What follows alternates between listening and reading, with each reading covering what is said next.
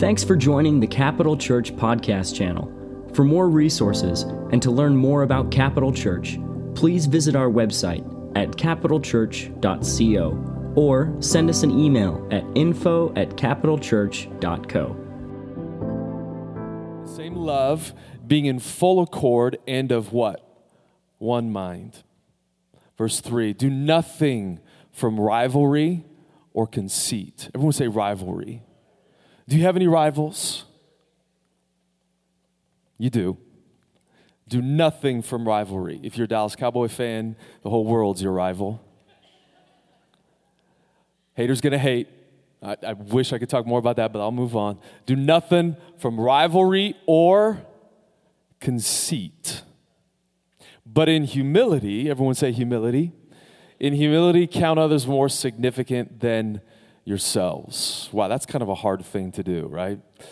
Let each of you look out, uh, look, uh, each of you look not only to his own interest, but also to the interests of others.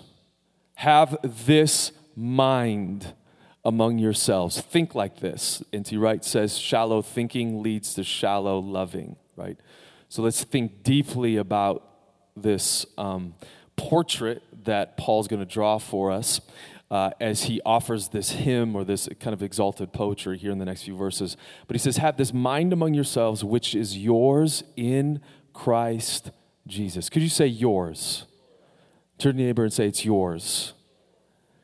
If you are in King Jesus, this mind is yours. It's all gift. Verse, are we in verse 6?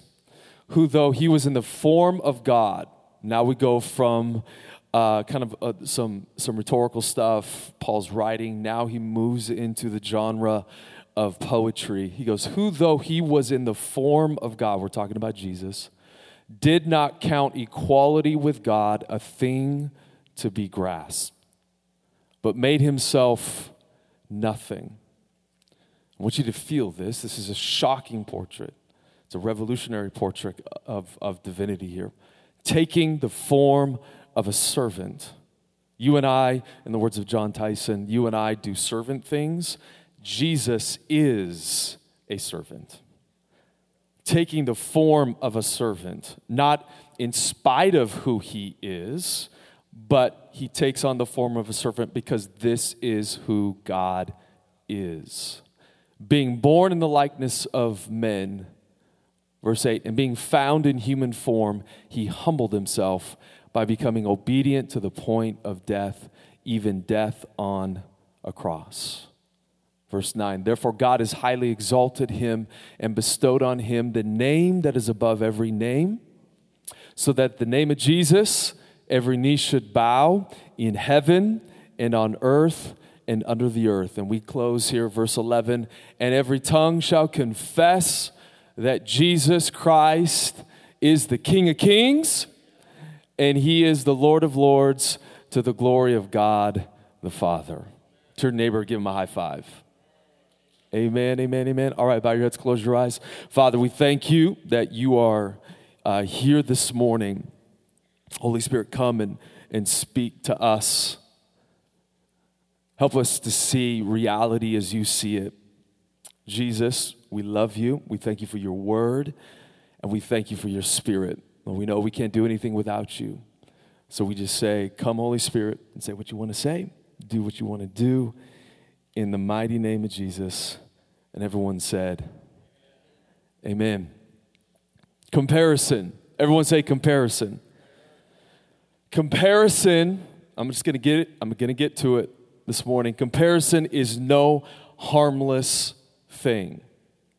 It's no harmless delusion. Comparison, or when we compare ourselves with one another, it's a half comic attempt to analyze or evaluate our worth. When we compare, we're attempting to analyze ourselves, usually at the expense of another. Uh, this inevitably will lead either to despair, right? Um, if you go on social media, for example, and you see somebody with a boat, right? If you have a boat, I'm not like judging you or anything, but you see someone with a boat instantly you start, uh, start to um, analyze or examine your life. And um, for some people, it turns in because you don't have a boat, you turn into like, God, like, what about me, right? I want that boat. God, why haven't you blessed me? And then you start to analyze yourself based on the comparison, which for some people, it leads to frustration and despair. For others, when we compare, when we analyze ourselves, it leads us to an exaggerated sense of self, right? Um, for example, on the other side of the boat, some people, and again, if you have a boat, I'm not, I don't know who has a boat or not in this room, okay? But this is the only thing I can come up with. Like, you have a boat and you post it. Some people do this. You post it on uh, your social media what platform, and essentially, what you're saying is because you're trying to justify your existence, you're like, take that, George, from 10 years ago. I'm better than you. Right? And, and, and, and pastors and churches can do this. Um, I've seen it a lot. I'm a pastor. I know how pastors think at times. It's unfortunate. It's sometimes, this happens with younger pastors, they just like start posting attendance numbers and all this stuff. And again, there's nothing wrong with that, but they just obsess over their attendance. And it gets to the point where some people are more concerned about attendance than about people and what God wants to do through them. So, comparison can lead to this exaggerated sense of self. Uh, funny story um, Jon Tyson, uh, in his uh, book, I can't remember the title of the book, uh, talked about a friend of his who, um, who he knew as just working in finances. Uh, one day, Jon um, went to his friend's Lincoln, Lincoln, whatever, can never pronounce it, profile. And on his profile, this guy who just works in finances, right? Just like his homie, he just kind of hangs out with him. Uh, his profile read this uh, a leverage specialist in emerging markets working on derivatives to leverage maximum profit for investors with minimal risk. What does that even mean, right? You could have just said you work in finances, right? Or I'm a money guy. Obviously, there's um, this exaggerated sense of self is driven by this, we'll say, insatiable desire to compare ourselves. Um, that's, that's cute. We all do it, all right? It's cute. But there's a shadow side. And I'm gonna, I'm, gonna, I'm gonna go after it right now, okay? There's a shadow side or a dark side to comparison. Comparison is, you ready for this? Essentially competitive. It's essentially competitive. Now, I like competition, right? I love winning. How many people love winning? Okay? Four of you, five of you. I love winning at games, Monopoly. I'm gonna smile at you, but inside I wanna dominate you, right? When it comes to volleyball, I used to play volleyball a lot in the summer. I just wanted to dominate you. I would smile. I'm a pastor, so sometimes pastors know how to mask their competitive side, right? When it comes to anything in life, I, you know, when it comes to just anything, I just, I love winning. Competition isn't necessarily wrong for its own sake, but comparison is essentially competitive. And what I mean by that is com- when you compare, or when you engage in comparison, what you're doing, you might not realize it, but what you're doing is reducing everyone in your life to a rival. We don't just think, now hear me, we don't just think some people are wrong about raising their kids. Some of you, let me, I say this a lot, but there's no second, first opinions in the Bible. Some of you need to keep your opinions to yourself. Can I get an amen to that? I was hoping for a better amen to that. But we don't just think some people are wrong about raising their kids, or maybe how people build churches, or whether someone's eating clean or not. Often, when we think someone is wrong, um, or we assume or we think that someone has a problem, right? Or we have a problem with someone, um, we work from an assumption that we're on the right side of the truth all of that, like we think someone's wrong, um, I'll clean it up a little bit. Um, we think we're on the right side of truth. We don't realize that all of that, they're wrong. They don't know how to raise their kids. They don't know how to preach. They don't know how to do this. They don't have to build churches or build a company. All of that usually is a post hoc justification to, to uh, support our rivalizing of each other. So, the real problem, the, the short and the short of it, the real problem when we assume that someone is wrong is that we have first turned them into a rival and a competitor, and then we come up with post hoc justifications to convince ourselves that they are wrong. This isn't to say that people can be wrong or right. Can I get an amen to that? But comparison is rooted in this dark desire to tribalize life. If you're a Christian, I just think we just need to knock off this language. I hear Christians say this all the time like, this is my tribe, stop it. No, no, no, no, no. Tribalizing, tribes are ferocious competitors and they compete for resources. We are not a tribe, we are a family put together by King Jesus, right? Defined by grace, not defined by competition. Are you with me this morning? So, many, and, and you might not think this, but this is true of every human heart here this morning. There is a dystopian warlord in every one of us. We want to rule. I knew I was going to need good amens on that. People want to rule in church, right? We see this in church. People want to rule in their marriage, right? People want to rule in their families. We create rivals because we want to rule. So, raw foodists um, are um, in competition with other raw foodists. Vegans are in competition with other vegans. Moms are in competition with other moms. Ad nauseum, ad nauseum, right? Dads with dad bods are in competition with dads who are in shape. Gosh darn it, right? We are so stinking competitive. You are. Stop trying to convince yourself that you're not. Well, I never played sports. Stop it. The human heart is shaped by this desire to rule. Here's the thing we do not live in a Darwinian cosmos, which operates on rivalizing and tribalizing all of life. Darwin, I just try to, ref- I'm just trying to, I, I think this is what he said, I'm going to paraphrase him. Darwin said there's no organism um, that will do anything injurious to itself. It's a bold declaration on his perspective, his vision of life. Well, we reject that, right? Now, we want to rule because we are made in the image of God, right? We are image bearers. We find this in Genesis 1, 2, and 3. We were created to rule with God over creation. We were not created to rule over each other. And when we compare, that comparison takes that desire to rule with God and corrupts it and turns it inside out.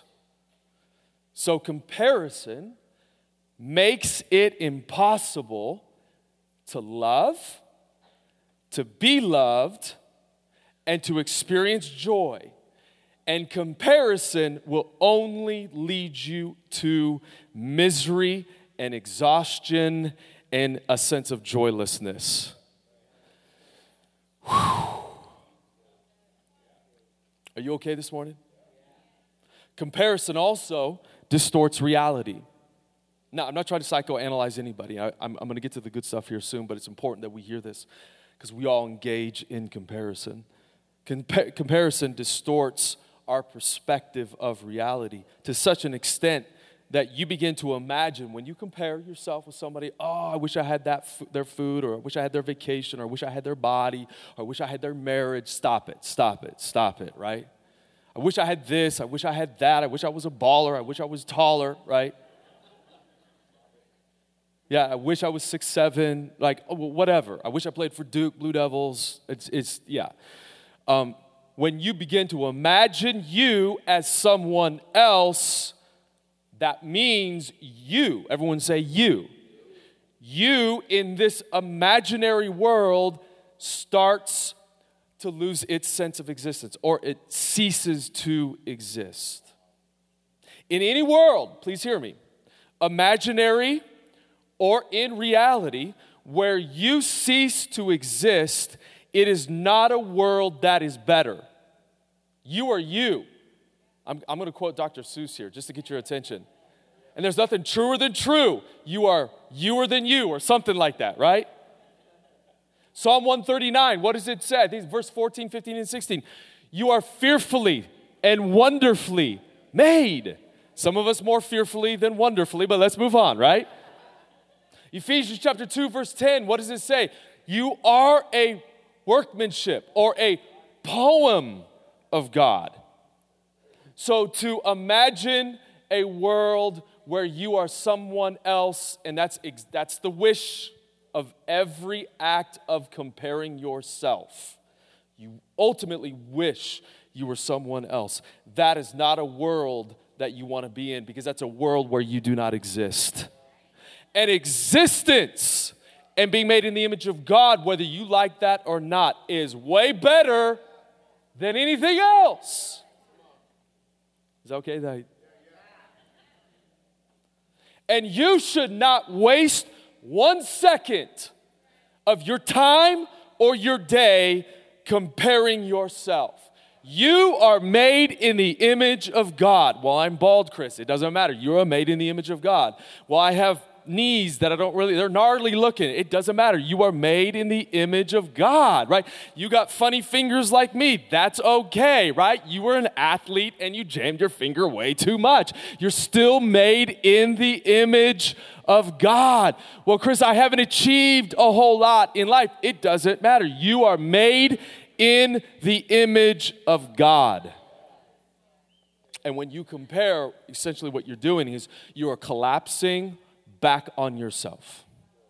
And this is what uh, Luther um, coined a phrase, and Augustine as well, long time ago, homo incurvatus in se, which is a definition of pride. It means to curve back on yourself, and this is why we go wrong in life. So, what does comparison, um, what is it driven by? What is it? What are the, motive, the motives of comparison, right? Comparison is to analyze and evaluate your worth, right? It's a worth exercise. It's you're, you're, you're trying to determine, okay, where do I stack up with so and so?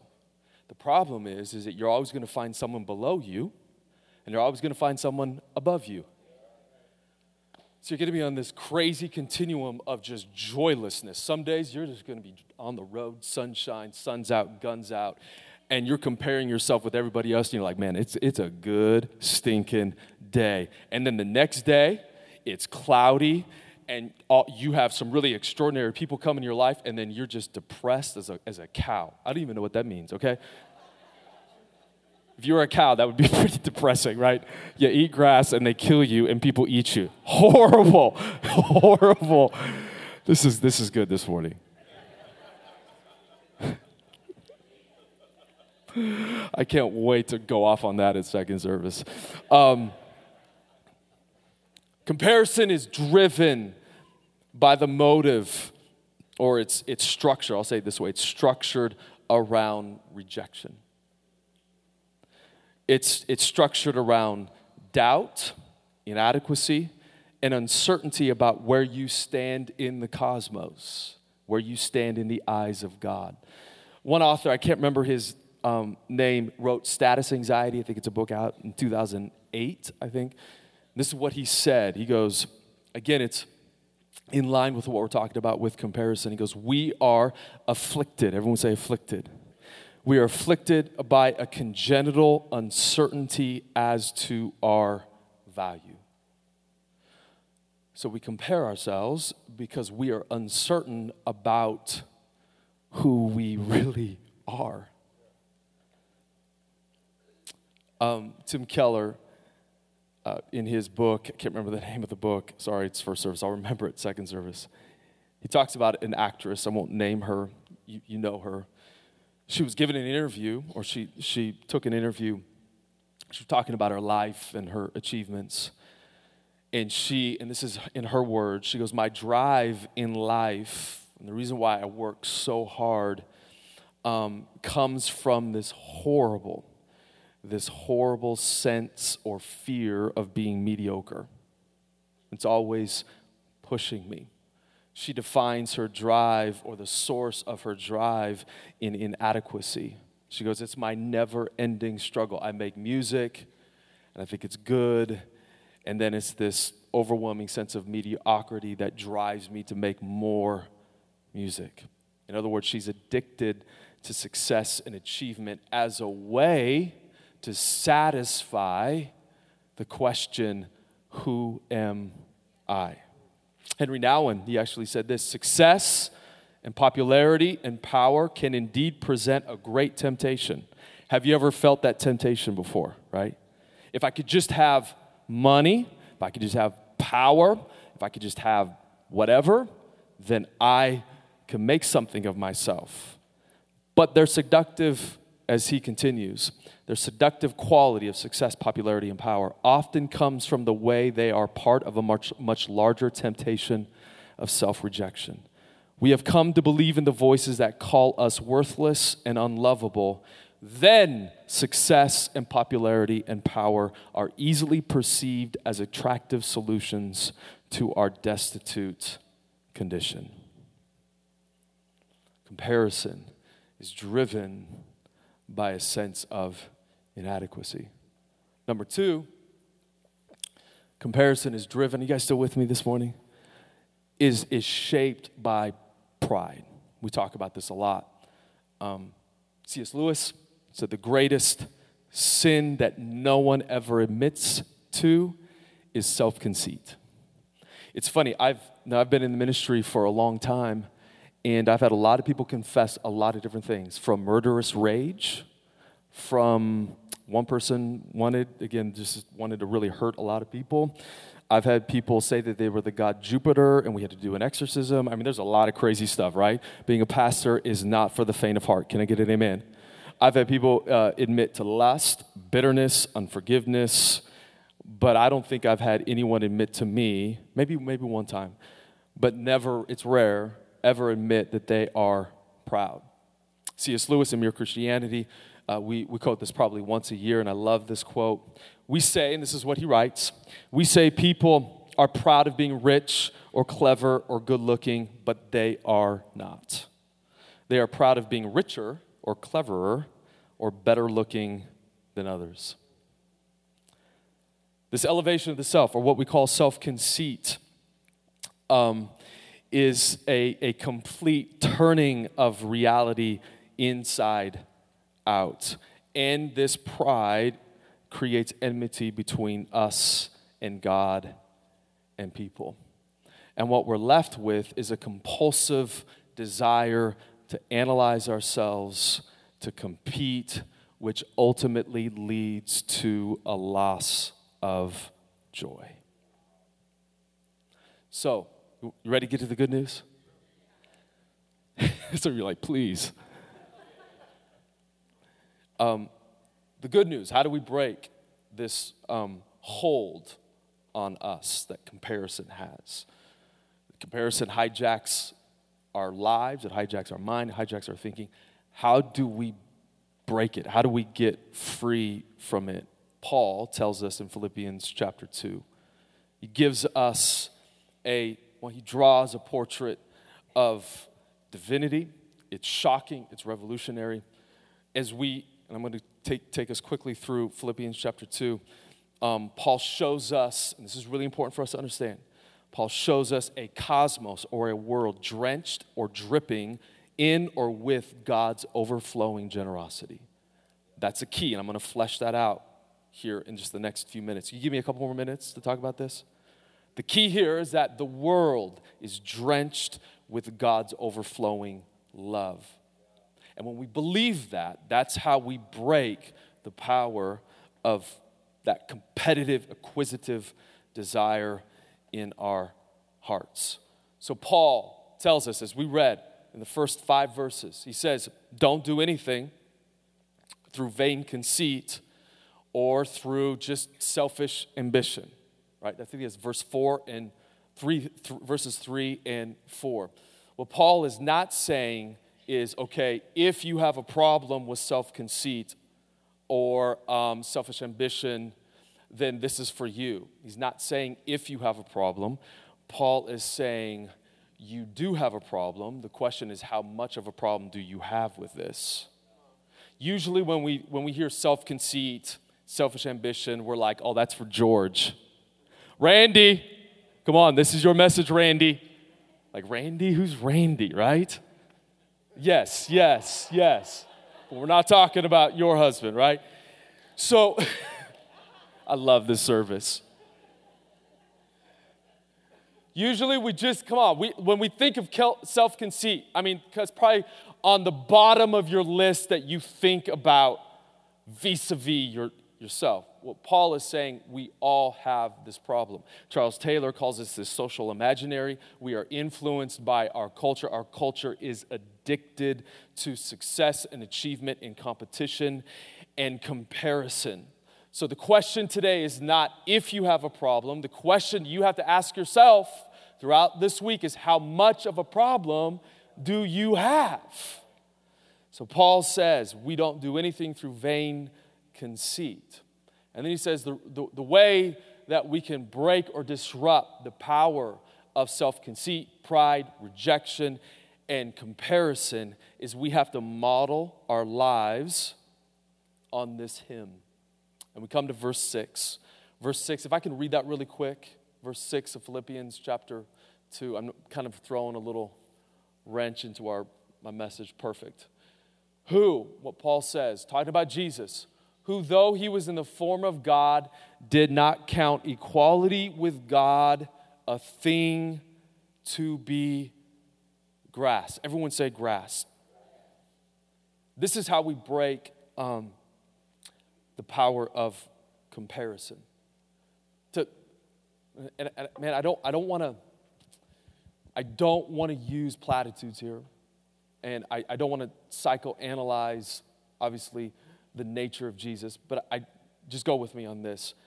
I, I think to grasp for what is already yours or to exploit what, what is already yours is kind of like um, saying that you are really obsessed about your dignity. And I think what Paul is saying here, um, and I'm trying to not use a whole lot of theological language, is that God is not, everyone say God. God is not in the least concerned about his status or his dignity. Like, now he loves us, right? And he's built the world in such a way that if you fail to worship, God can't. There's one thing God can't do, and He cannot give you joy and peace and love if you fail to worship Him. But God is not obsessed over his loss of dignity by the failure of so many people throughout the world to worship him. Now, that doesn't mean that um, God is like some like divine narcissist. He's aloof. He's indifferent to us. That's not obviously what it means. But God, what Paul is saying to us, is not exploiting, doesn't exploit his sense of privilege and power for his own sake. He's not in the cosmos, right? Over, he's concerned, but if you could just hear me, right? Not overly concerned about the lack of worship.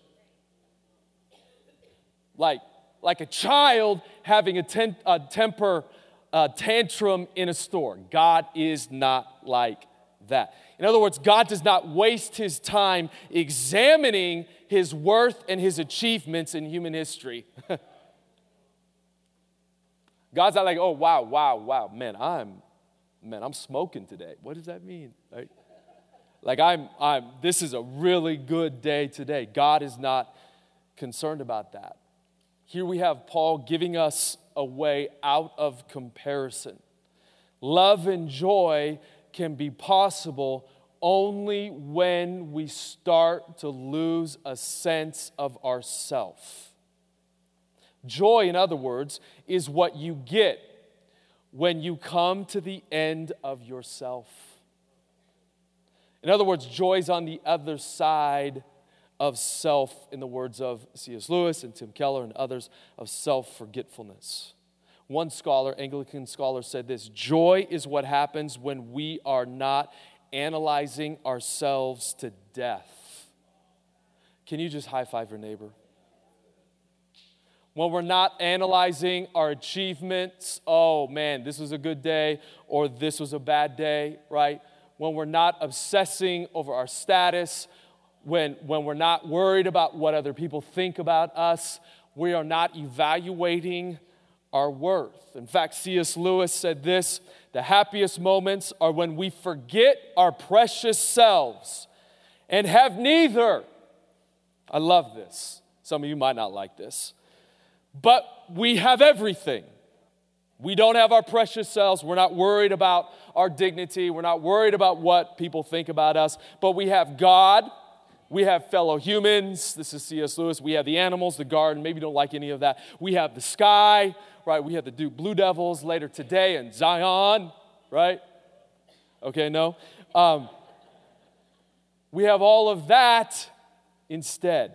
Joy is on the other side of evaluating our worth. Last week, my wife and I, we, um, we decided to get out of the house, which is a rare thing for us in this season. Raising a lot of kids uh, is amazing. Um, last Sunday, we decided to go downtown for a little bit. If you, don't, if you don't remember, it was a beautiful evening. Remember, it was cloudy in the morning. And then the evening just felt like glory. It was glorious. Uh, just the sun was breaking through the clouds and everything was sun bathed. You know, it just, have you ever had those days where it's just like, I just want to sing and you're not even a singer, right? That's what I felt like. And so my wife and I, we went down to uh, we went downtown. We were with um, our boys, and uh, I, I it, it, it, happened just. It, it, took maybe a couple minutes, um, but my experience. I just how do I say this? Say it this way: joy uh, entered my heart, and um, I started thinking about a lot of different things. How good God was how good we have it. We have five beautiful children. We have the best church in the world. I was just thinking about all these different things, and I, I knew what I had. I had joy. And have you ever had those moments where the experience of joy is inexpressible? You, you can't put it into words. Like, and I don't even try anymore. I like try to communicate to my wife. It just doesn't even make sense what I'm like experiencing. So I just, I just use, hey, I have joy right now. You know what I realized? The reason I had joy is that I wasn't thinking about myself at all. Somehow, in the experience of joy, I forgot about me and my problems and my issues or whatever was going on in that particular day. That is what happens. Joy is what happens when we forget about ourselves. Not in a masochistic way, right? This isn't, this isn't to say that we can't um, come to God and present our emotions and our feels and our thoughts. Please, we, we want to do that. But I think in an age that is um, bent on self absorption, this is freedom. Sets us free from just obsessing. We're all Freudian. We obsess about our inner depths and our subjective well being. I just think that if you want to enter into God's joy, you got to give all of that self focus up and let God speak to you. Let rather than seeing yourself through and I'm can I just preach this? Rather than seeing yourself through your own eyes, joy comes when we see ourselves through the eyes of our creator. The King of Kings and the Lord of Lords, right?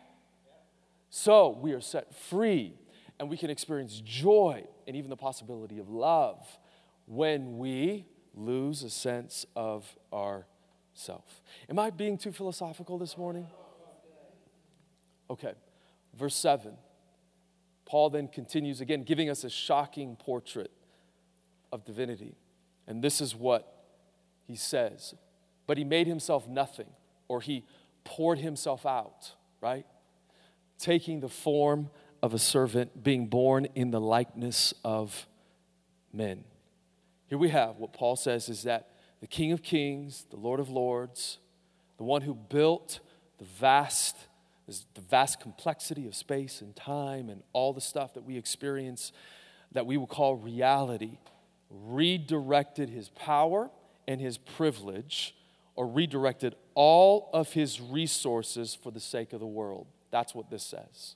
But he made himself nothing, he poured himself out. He came, in other words, down. He became a human, became a servant, went to the cross, and it's his Father that glorified the Son. I want to read this is maybe a little bit long, but just go with me. In the vocabulary of the world, this comes from a particular author. If you want the source, I can give it to you. Down is a word reserved for losers, for cowards, and the bear market.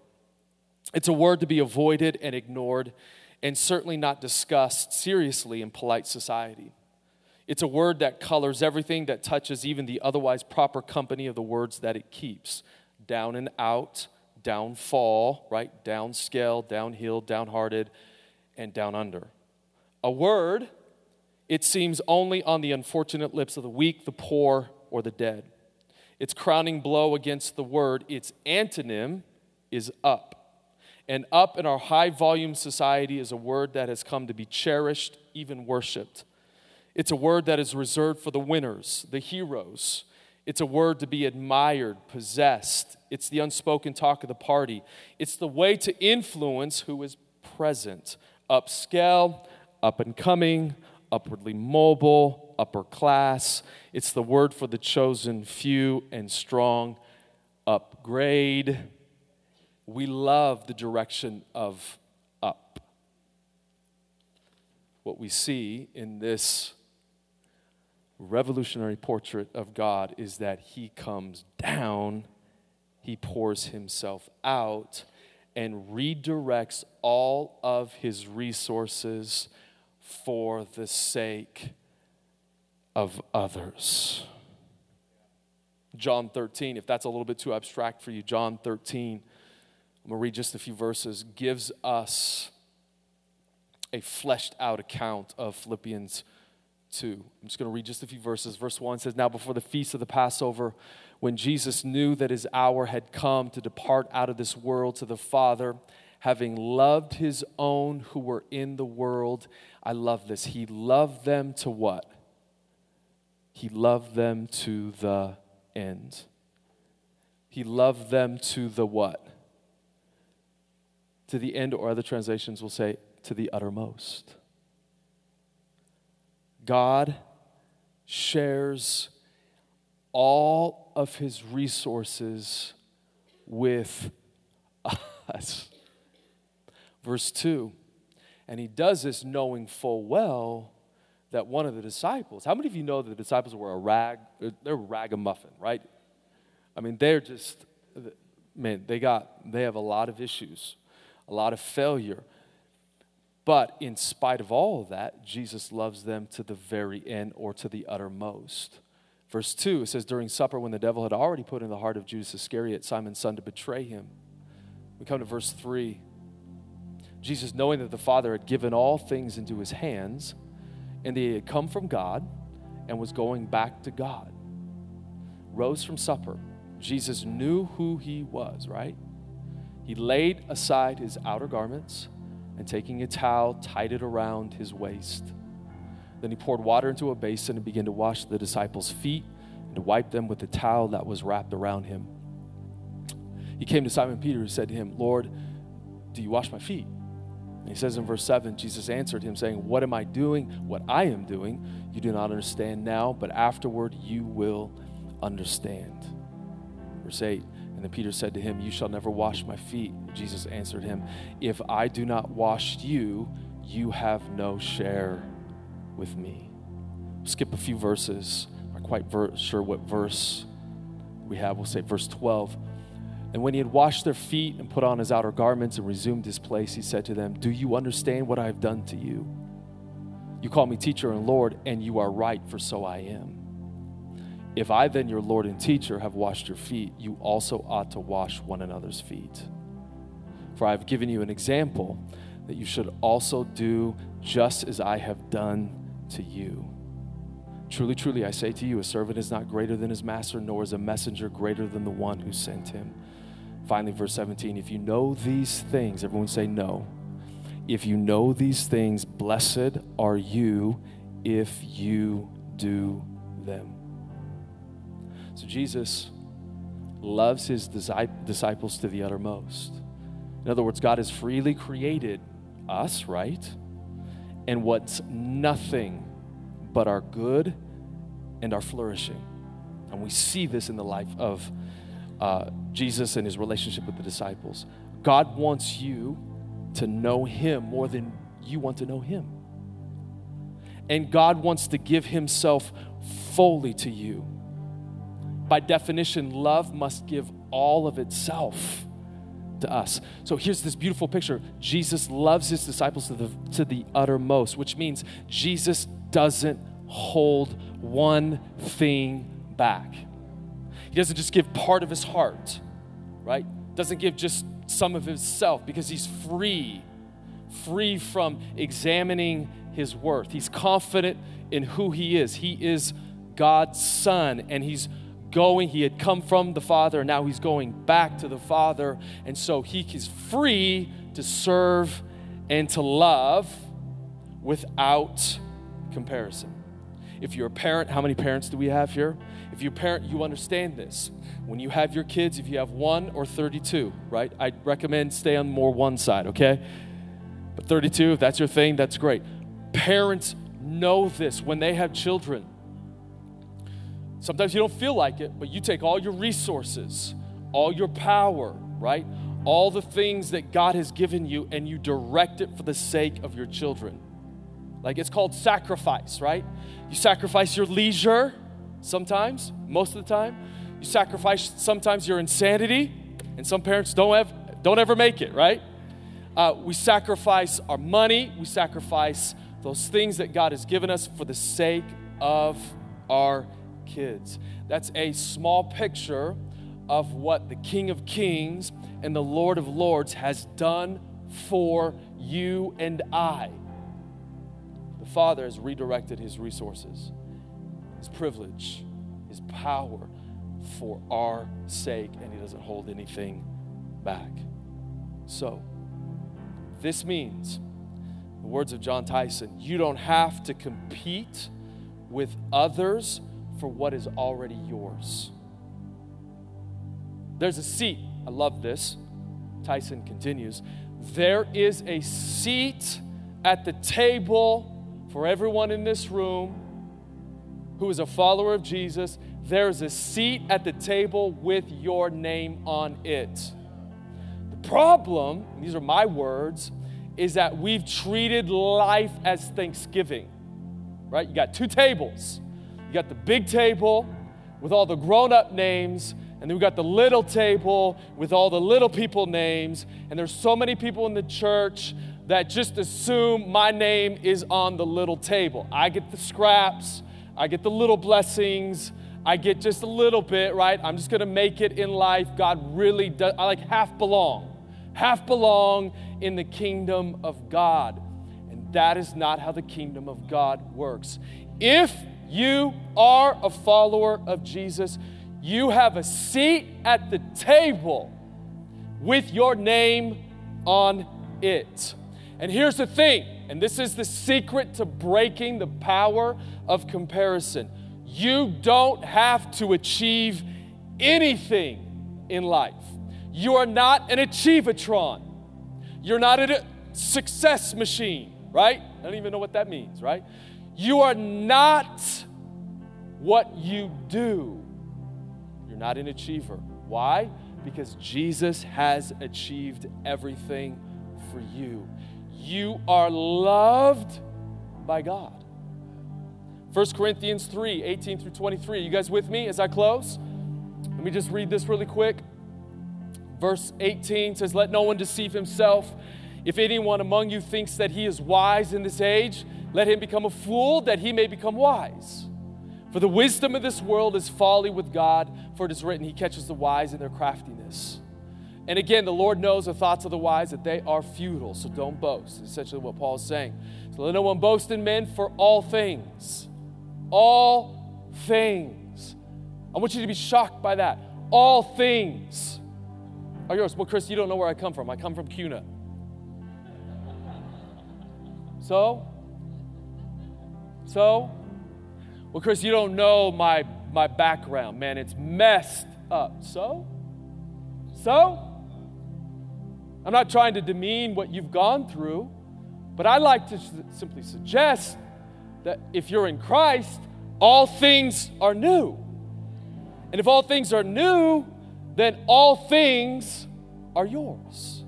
Continues in verse 22 whether Paul or Apollos or Cephas or the world or life or death, this is like, this blows me away. I can't even put my mind around this. Or the present or the future, the present and the future, the cosmos, the universe. Paul and Apollos and Cephas, right?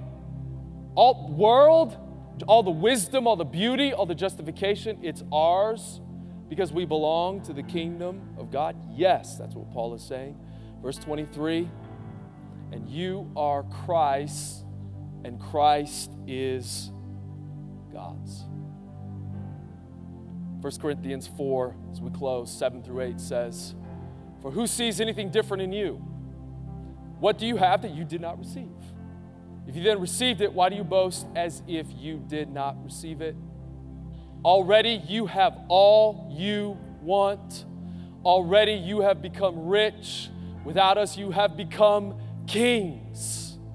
This is your destiny, right? And would that you did reign so that we might share the rule with you. You don't need to compete with anybody. You don't need to compare yourself with anyone. Why? Because you are an image bearer. Why? Because you are loved by God Himself. You are a citizen of the kingdom of heaven. All things have been given. Woo! Come on. To you.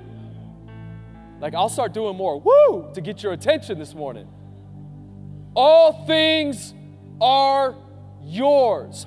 And when you believe this, you're set free from comparison, which keeps you from joy. But the most important thing, it keeps you from really loving someone.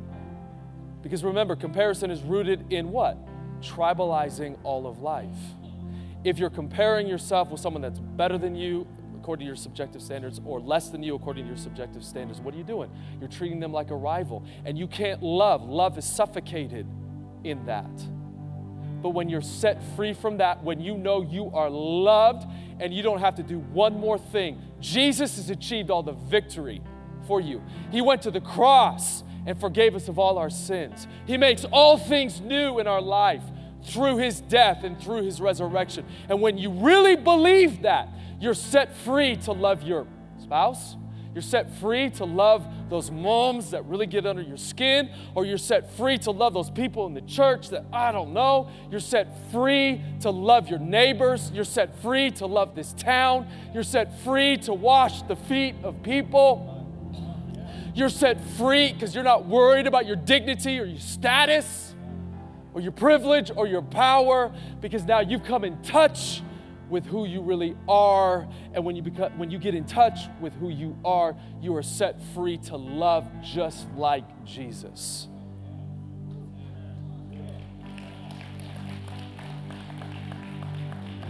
And that's the goal. That's the goal. Our goal is to love each other.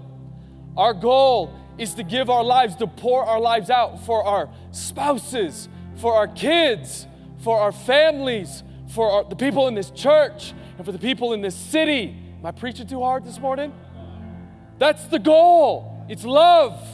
It's Jesus styled love.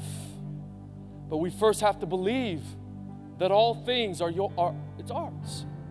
We have all the grace, all the justification, all the beauty, all the wisdom, all the belonging, all the love that we could ever want. And when we believe that, man, we will experience love and we will experience joy. And you'll find yourself at a school, like Shane talked about, like picking up weeds, doing stencil stuff You'll find yourself at a neighbor's house making cookies and just blessing them. You'll find yourself just loving people, not big, maybe big stuff, but you're just going around, you just love, love, love, love, love. You just have a bad case of loving people because you're just not, you're not wasting time worrying about you. And everyone said, Amen.